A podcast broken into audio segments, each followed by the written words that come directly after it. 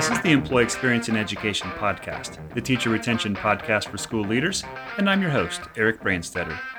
In this podcast, we'll speak with educational leaders, former educators, and industry experts to better understand the employee experience in education. Our goal is to equip school leaders with realistic and actionable strategies to keep more teachers in the classroom. On this episode, we'll speak with Cathy Hardin, Chief Human Resource Officer at Gwinnett County Public Schools.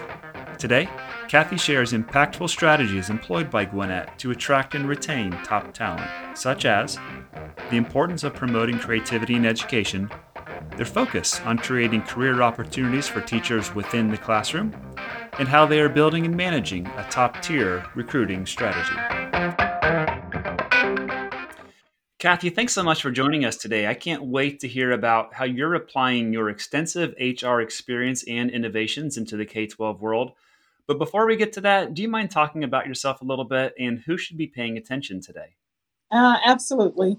I'm Cathy Hardin. I'm the Chief Human Resources Officer for Gwinnett County Public Schools. Uh, I am proud to serve this district um, as the HR leader and strategic uh, leader for the district. Um, I am hopeful that um, teachers who are a part of Gwinnett County Public Schools, leaders who are a part of Gwinnett County Public Schools, and perhaps those who have an interest in joining Gwinnett County Public Schools would listen to this podcast so, so that they can understand what we're offering, what we're doing here uh, as a school district to support um, our children who are the reason why we're all here. That's right. That's fantastic. I'm looking forward to it today. So I know that you started your career in the HR function primarily in healthcare initially. What what drew you to healthcare? Um, I think it's the mission of the work uh, and really uh, stemming around a feeling of uh, serving others and supporting those who serve. Um, all of the roles in HR really are support uh, positions, and our work is to ensure that we are removing barriers um, for those who are, are in the front line of the work, uh, which is why it was such an easy transition uh, to shift from healthcare to K 12, uh, simply because um, those values of serving others um, translate very easily uh, into this industry. I know that healthcare is known for the high burnout rates for both nurses and physicians. Nationally, it's about 20, 22% right now. Some areas are 40% plus. I'd love to hear from you how you thought about battling nurse and physician turnover. And then the follow up question being, what did you learn from those experiences that you can translate into K 12 education?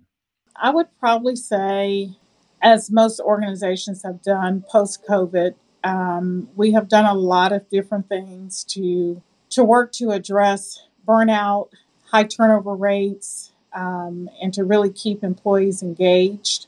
I don't think there is a clear one right answer uh, to that question. I think by organization and industry, I think you have to look at uh, one, what your marketplace is doing, and two, what does your organization stand for and what's important internally to your organization. And I can tell you uh, at Emory, it was very important for Emory to create an environment um, of safety, an environment of trust uh, for employees to be able to just raise their hand to say, um, I'm burned out. Um, perhaps I may need to step away and do something different, and or I may need to step step away temporarily and want to understand that the door will be open for me to come back should I choose uh, to do that. And we certainly did have some turnover where employees wanted to walk away for a while and really, you know, take care of self, take care of family,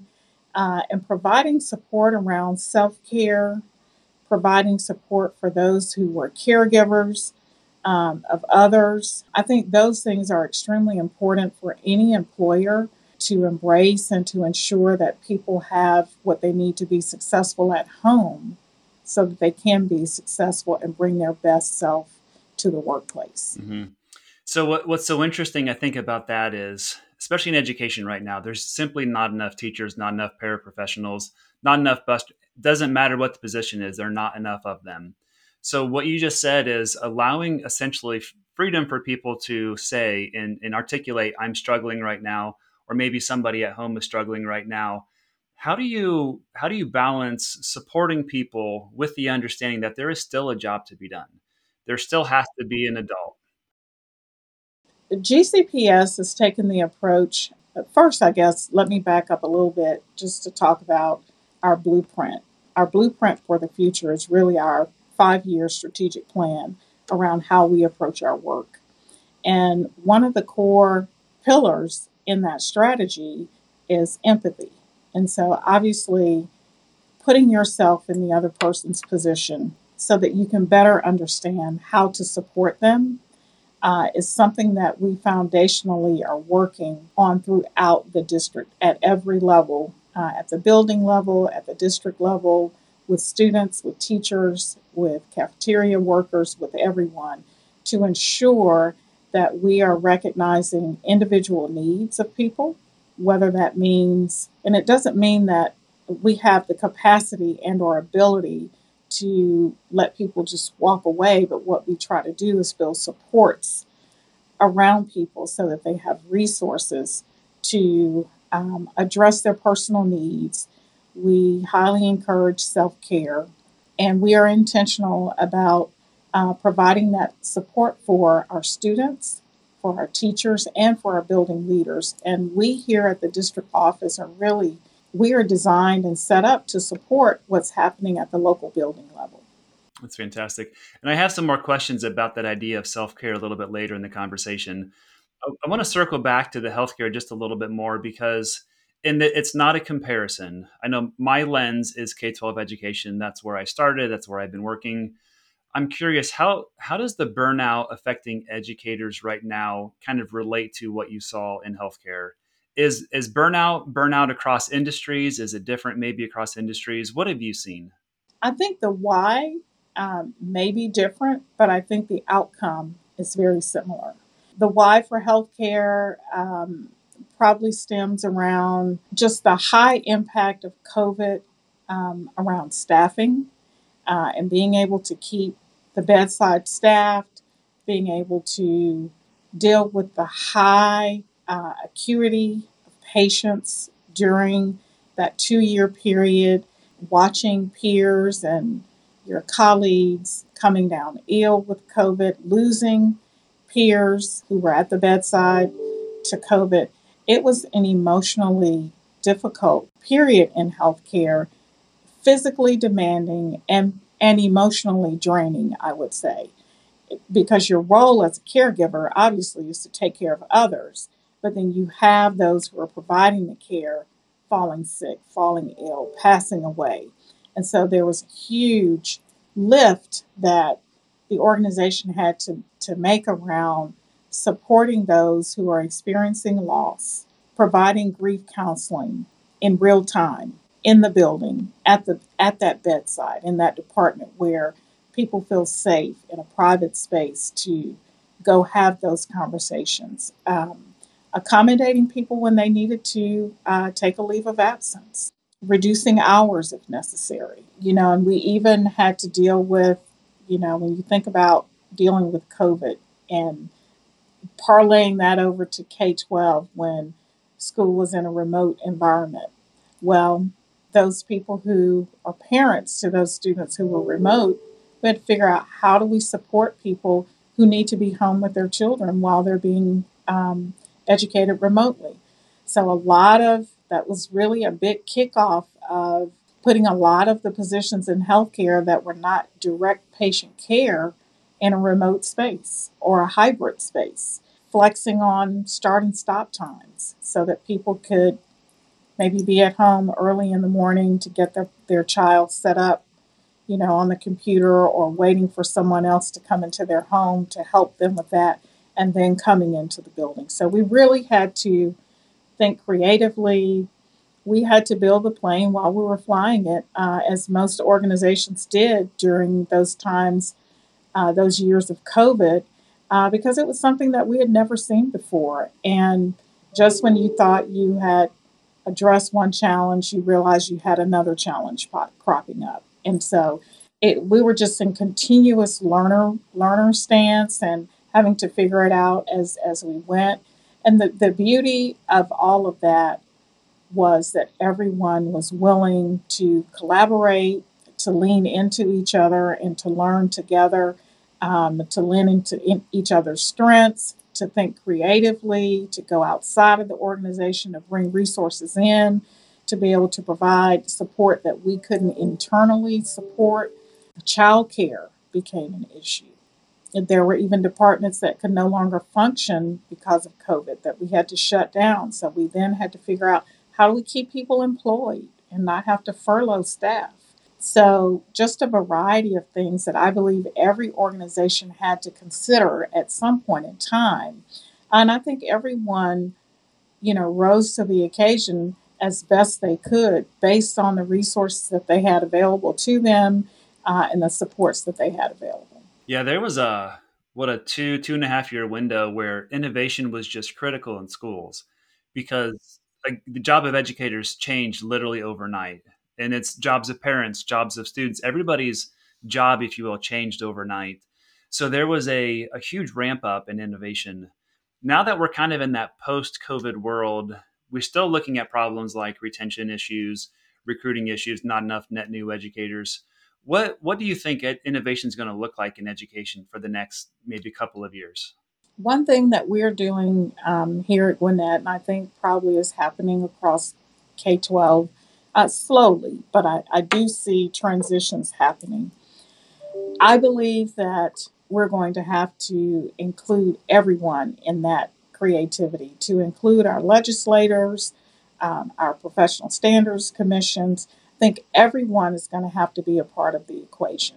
We have taken the approach at Gwinnett to really lean into providing career opportunities internally for our teachers to provide the opportunity for promotion without having to leave the classroom. So we're really focusing diligently on creating teacher leader pathways that allow teachers to take on very structured roles and responsibilities and to create pay structures for those those roles that will allow that teacher an opportunity to see a promotion without having to leave the classroom. You know, whether that's um, department chair or taking on some other work as deemed appropriate by that building leader or principal. Uh, but we want to be intentional around what the core responsibilities of that role are. And I think right now in districts, you see that teacher leader responsibilities may vary building to building. And I think it's based on what that principal needs in the moment. We don't want to take that flexibility away from our principals, but we do want to create some core, um, solid responsibilities that that person can be responsible for that's going to give them some actual growth, stretch them uh, professionally, and give them monetary increase along with that breadth of role responsibility. So we we're working uh, currently with that. We've involved Teacher Voice in understanding what that might look like. Uh, we've developed competencies for that work with teachers involved in that work. Yeah, you you said two things in the same sentence. I've never I'm not sure I've heard together in education speak. That is teacher and promotion. Because oftentimes promotion of teacher means I'm an assistant principal, I'm a dean. How tell me a little bit more about how did you determine that that was the right move for your district? Well, I didn't determine that. We listened. Not everyone has a desire to be an assistant principal or principal or to come to um, your central office or district office in order to get promoted. There are those who are tied to the classroom because that's where their heart is, that's their passion, is working with children directly every day, and we need those people in our buildings. And so, hearing that from our teachers and hearing that I want an opportunity to be promoted, but I don't want to have to leave the classroom. And so we sat down and we got very intentional about how do we create a pathway for teachers to get promoted, to get a salary increase, but not have to leave their kiddos. And that resonated clearly uh, with the teachers that we surveyed, teachers that we've spoken with in, in different environments, whether it's a think tank or in a survey or in this, this um, teacher leader work that we do. We clearly heard that message. And so it's been done before, probably not as widespread as how things are structured in most districts. But the concept is not totally new, but I think it's new to Gwinnett. And so we are, this year, we will be really working to hardwire that job description and to be able to stand that job up and have some criteria for principals to work with to identify folks that can go into those those uh, teacher leader positions. Yeah. Now I want to step maybe a couple of steps back. So what I'm interested now in, and I think we'll come back to what you were just talking about. I'd love to kind of fill in a couple of those, those gaps. So you left uh, healthcare, you left non K 12 education, became K 12 CHRO. What were your first 90 days like? Or when you were interviewing, having conversations for, for the position, you were casting a vision for what you thought the HR role in K 12 could be. Can you talk about maybe that vision a little bit? in those first 90 days, I think that will then lead towards the work that you did for the, the teacher voice. Sure. I really believe that one, I think an external candidate was considered simply because our superintendent has identified that there is a need to think differently about how we approach the business of taking care of our people from a human resources perspective. This opportunity was attractive to me because I felt like I had the ability to innovate and bring that innovation into K 12 based on my past experiences and the successes that I've, I've had. I do believe foundationally that the work of human resources is the same no matter where, what industry you're in. You are supporting people, meeting the needs of the people in your organization, and addressing things as they shift. But I think what probably resonated with me the most was the need to build out what I call a true recruitment function. Typically in K 12, we have staffing directors or HR directors who really function as that conduit between the principal and the district office, HR, um, kind of for all things HR, and they do the staffing, and leaders are doing their own interviewing and really kind of doing their own recruitment, if you will. And HR has really been seen as more of that tactical processing arm of getting a person in the building, if you will. So, with building out this recruitment um, team, what we've done is we don't want to take the hiring away from the leader but we certainly want to take away the, bo- the burden of that administrative work from leaders. And so, building that recruitment team has allowed us to create a pipeline of qualified and alternatively certified teachers, screen those candidates, and make sure that the roster that a principal is looking at has been vetted and that those candidates or a pool of candidates that that principal can very high high likelihood would be able to make a hire from from that from that selection. And so removing that burden of them having to figure out how am I going to create this pool.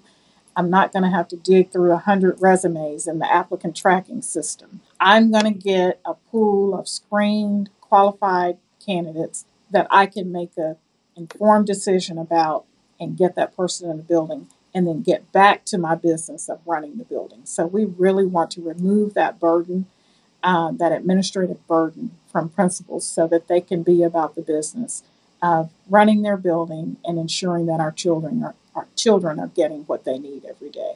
Yeah, that's fantastic. And was your and by your not necessarily you as a person, but the organization did did you decide to move forward with recruiting because that's something that your administrators were talking about, were asking questions about? It was actually a charge that I was given. It was a clear need um, in the district. My superintendent, uh, Dr. Watts, charged me with assessing and coming up with a strategy that could help move the work forward. And so uh, you talked about the first 90 days. Um, it was it's surely a look, listen, and learn process. And so I think coming in and kind of filing away what I've done in the past and sitting on that and just being open to learning how are things done, uh, what's working well. We heard a lot of feedback from principals and our principal supervisors around where the pain points were. And so just really hearing from the people who are invested in the work what's important to them and understanding that that burden that administrative burden kept resonating and rising to the top and then when you think about recruiters bring something to the table in every organization that really affords leaders the opportunity to not have to be so overly focused on where am I going to find my next whatever that function might be, whether it's a teacher or a nurse. They can rely on and rest assured that my recruitment team is going to be working behind the scenes nonstop. I know K 12 is big on hiring seasons. Well, recruiters work all year. And our landscape has changed. I think everyone's hiring all year now in K 12. I, I think that there are peak hiring seasons, but I think the entire school year is a hiring season um, simply because there are so many who have left industry, changed careers, retired post COVID. We're not producing teachers at the rate that we used to produce teachers. And so we're really having to take all of that into consideration and rethink and reposition ourselves to ensure that we have a well rounded recruitment strategy expanding our footprint in the marketplace to ensure that those who probably maybe didn't know about Gwinnett County Public Schools now they can start to see our name, they can recognize our brand, and we have really been leaning into that uh, recruitment strategy. We're doing digital campaigns, social media campaigns. We are even looking really to address Gwinnett County Public Schools has, well, first, Gwinnett County is the most diverse county in the country. And our school district has a 34% Latino population. So we have a high need for dual language in Spanish and English. And we just made our first trip to Puerto Rico to recruit certified teachers in Puerto Rico. And we went there and met with the three universities there to establish that relationship. We've started our campaign for an event we'll have coming up in October, and we've already interviewed and hired. We've offered seven teachers to make the move from Puerto Rico to Gwinnett County Public Schools. Uh, and we're looking to put supports around those those teachers um, to build affinity groups for those teachers so that they feel welcome, they feel at home, uh, and to create an environment for them that is welcoming. A sense of belonging is so important for students, um, for staff, for teachers. Everyone needs to feel like they're a part. And so that work, that's the, the really big feel good part of the work when you can really make that connection for people and meet the need of your organization at the same time. And I think too, when you think about recruiting with with teacher turnover being what it is right now, it's almost like you're recruiting every teacher, every staff member every year as well. Absolutely. Absolutely. And when you think about in this point in time, we have five generations in the workplace.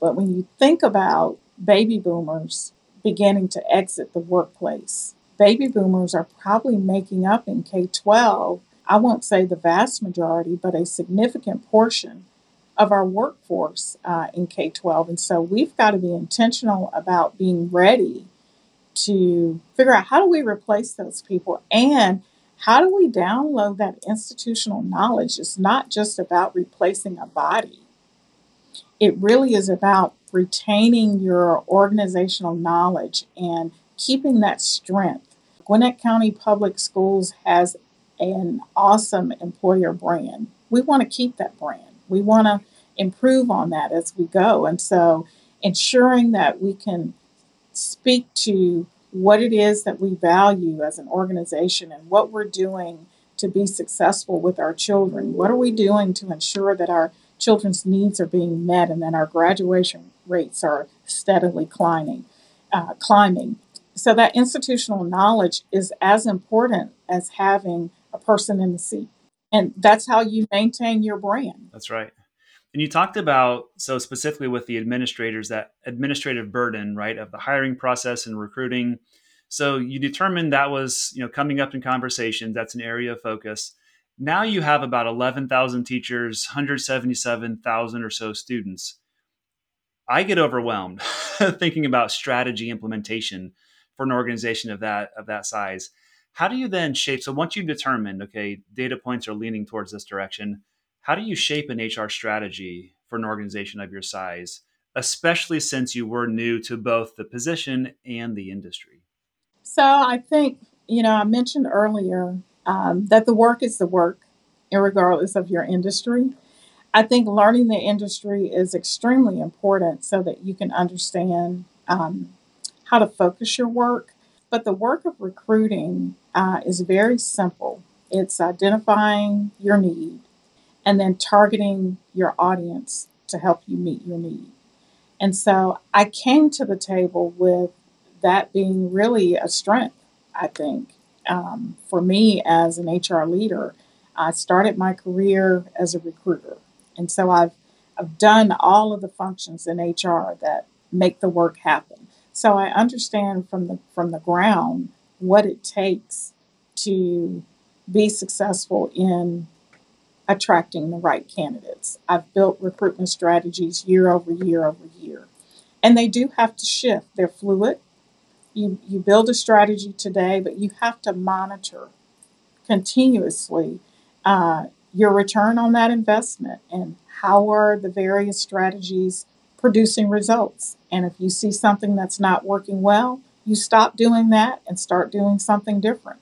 So staying fresh and on top of your strategy day in and day out. I do have um, a third party group that we work with that helps us to review our data and our metrics to see what's working. We are now able to track who we're driving into our applicant tracking system. When I when I came here, we were not able to see what was working and what wasn't working. So now we can see what campaigns produce high yield, what campaigns aren't producing very much. And so those that aren't producing much, you stop. And then you start investing in the things that are working well.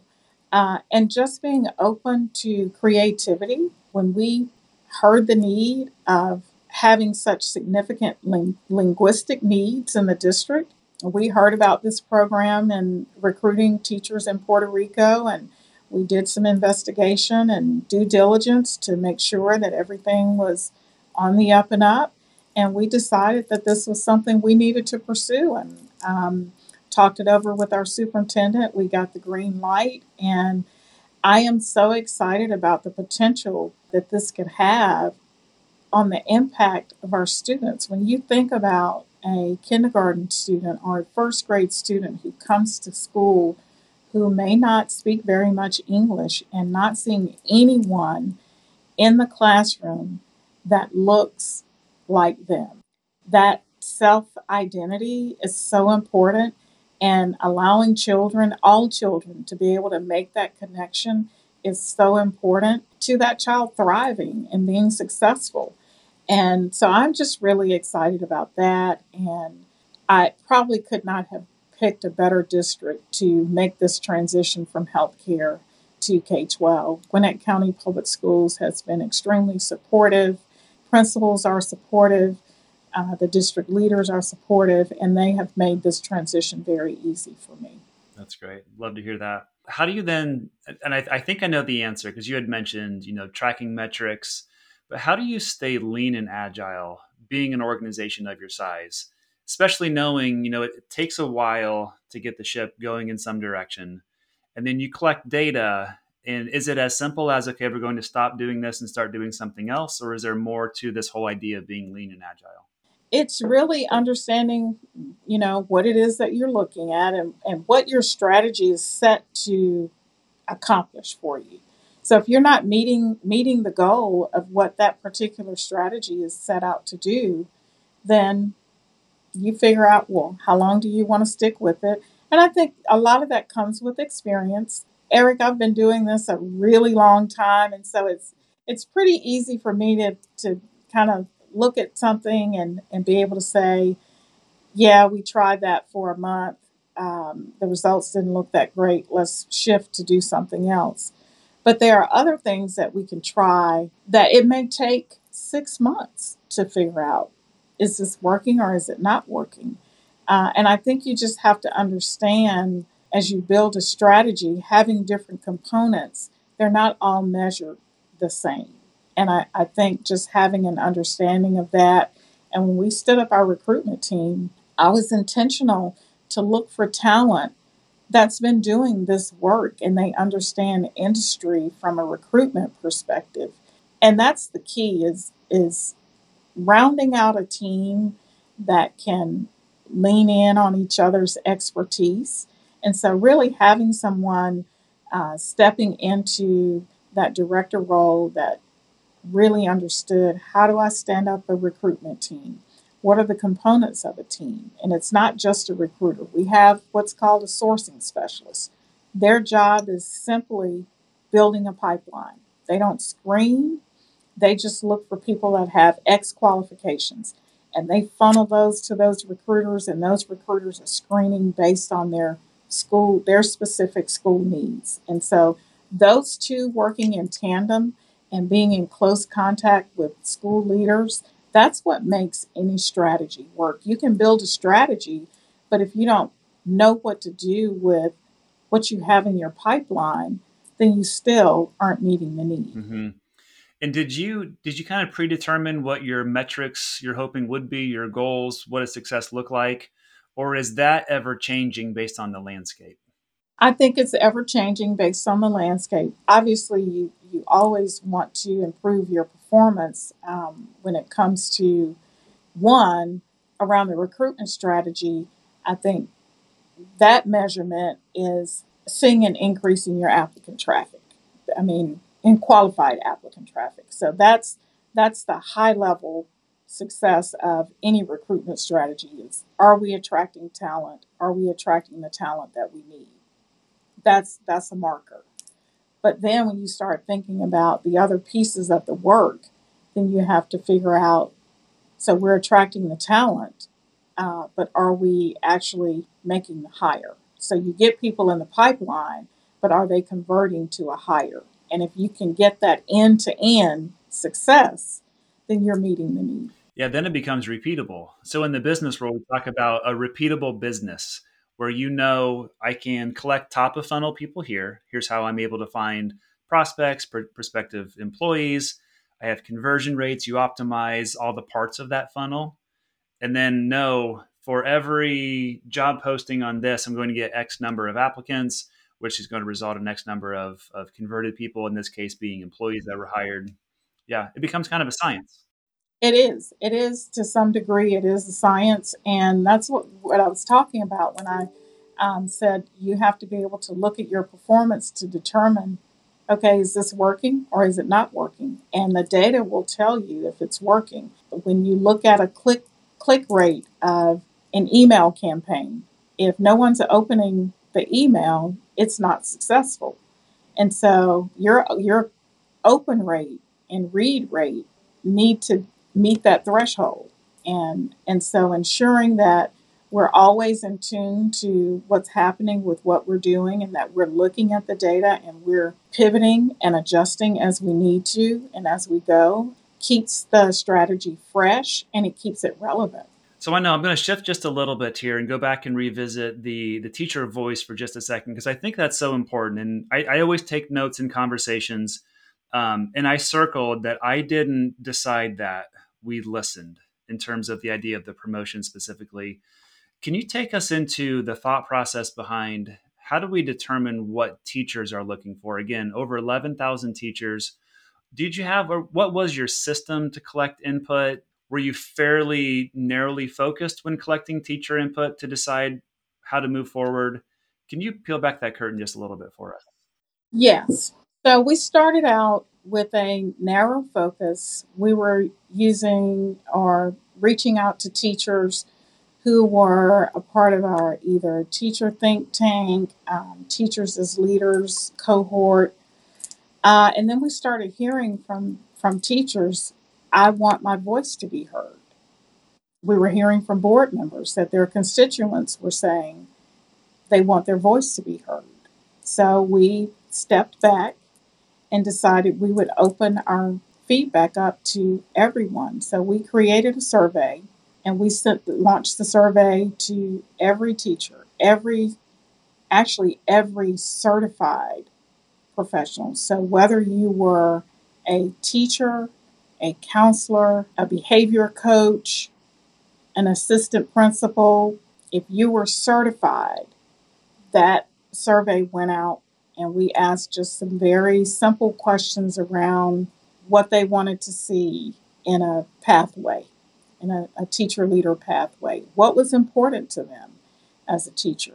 How could we support them in meeting their goals around seeking promotion? What supports did they need in the classroom?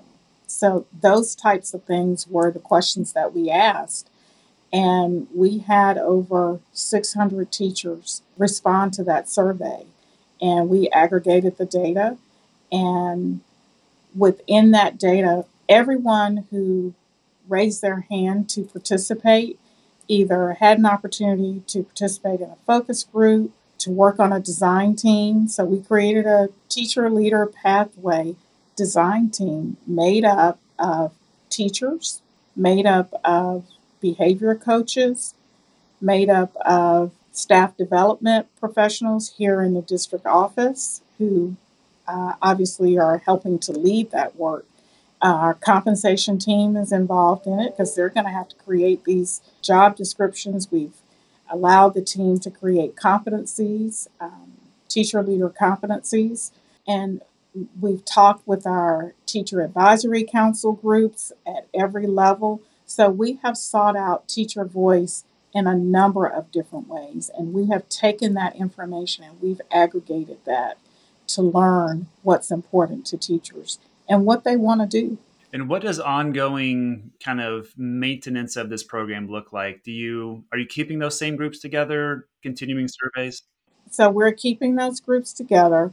Um, so what we've done, we spent some time this past school year figuring out who we needed to be talking to. We've had those conversations, we've aggregated the data. This year, this school year, we will be focusing on clearly designing that job description, getting that stood up, getting it evaluated, determining what the pay would look like, and all of that. And our goal is to implement that program this school year. And then how will you determine what, because there will be some tweaks needed along the way, as is the case for any new initiative. How will you determine what those tweaks are, data collection along the way? What's that look like for you? So we have um, some standing um, teacher teacher groups that we can always lean into for voice. We have our TAC, which are which is our Teacher Advisory Council. We have an elementary TAC, a middle TAC, and a high school TAC. Those groups meet quarterly each group separate from the other. So every month we're meeting with a teacher group. Uh, then we have the Teachers as Leaders cohort, which is a group of teachers recommended by their principal to participate in just professional, structured professional development. Then we have a teacher think tank where uh, that's led by Rebecca Carlisle.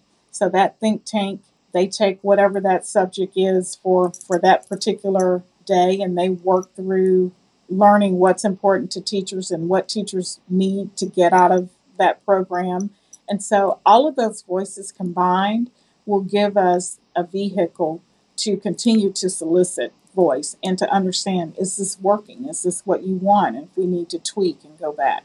Mm-hmm. That's fantastic. And it's it's a, a, recurring theme from guests on the podcast this idea of making sure we're collecting teacher voice and i think every former teacher i've had on said that was the number one reason that they left they didn't feel supported they didn't feel appreciated they didn't feel valued so i appreciate that that you're really focusing on that almost out of time, Cathy. I could talk to you probably forever, but your schedule wouldn't allow for that. I have I have a couple of just uh, quick questions for the end. If you can go back and give yourself advice before you began your career in HR, what would that advice be? Oh wow, it's been so long. I've been doing this a really long time. I won't say how many years, but a really long time. I would probably say the best advice I could give a younger version of myself would be the recipe for success is to ensure that you listen to your stakeholders and that you ask first before you implement. You know, I think seek first to understand, and I think that empathy piece has to resonate in your work at every level. Um, you know, being young, coming into an industry, you're gung ho, you want to have an impact. But I think the best advice is to find out what people need first before you go off and start creating. Uh, because you could be creating something that no one really needs. True wisdom, right there. Thanks for sharing that. And what is one action or strategy you hope every listener listening today can walk away with and implement in their own building, in their own district, in their own classroom? This is something I say, if not every day, close to every day. Everyone owns retention. Retention is not an HR thing alone. We have responsibility for creating programs to support retention. But retention really is centered around the culture that you have in your local workspace, whether that's a building, your school building, whether that's a department, a division, a hospital, doesn't matter. If you create a space that's safe, where people feel respected, valued, and they have a sense of belonging, you will have a great culture and you will very likely have high retention. So those those are I think those are keys. I agree. What's a celebration that you've recently experienced? Could be personally, could be professionally. I'm about to hit one year with Gwinnett County Public Schools. Um, it's been a whirlwind year. I have learned an exorbitant amount, but I feel very honored and pleased with having made this decision I feel very welcomed by the organization. Uh, it's just been an extraordinary year, and I'm looking forward to year two and seeing what that holds and seeing what impact we can make. Yeah, congratulations on that. Thank you. And if people listening want to get a hold of you, what's the best way of them doing that? Uh, certainly can reach out to me on LinkedIn. Right there on LinkedIn, uh, highly active uh, and engaged there or they can just reach out to me at cathy.hardin at gcpsk12.org. Perfect. I appreciate that. Well, Cathy, thanks for the conversation today. It's been an absolute joy for me. Absolutely. Thank you, Eric, for considering me, and I appreciate the invitation. This has been the Employee Experience in Education podcast. Be sure to subscribe on your favorite podcast platform, and don't forget to leave a review. Thanks, and have a wonderful day.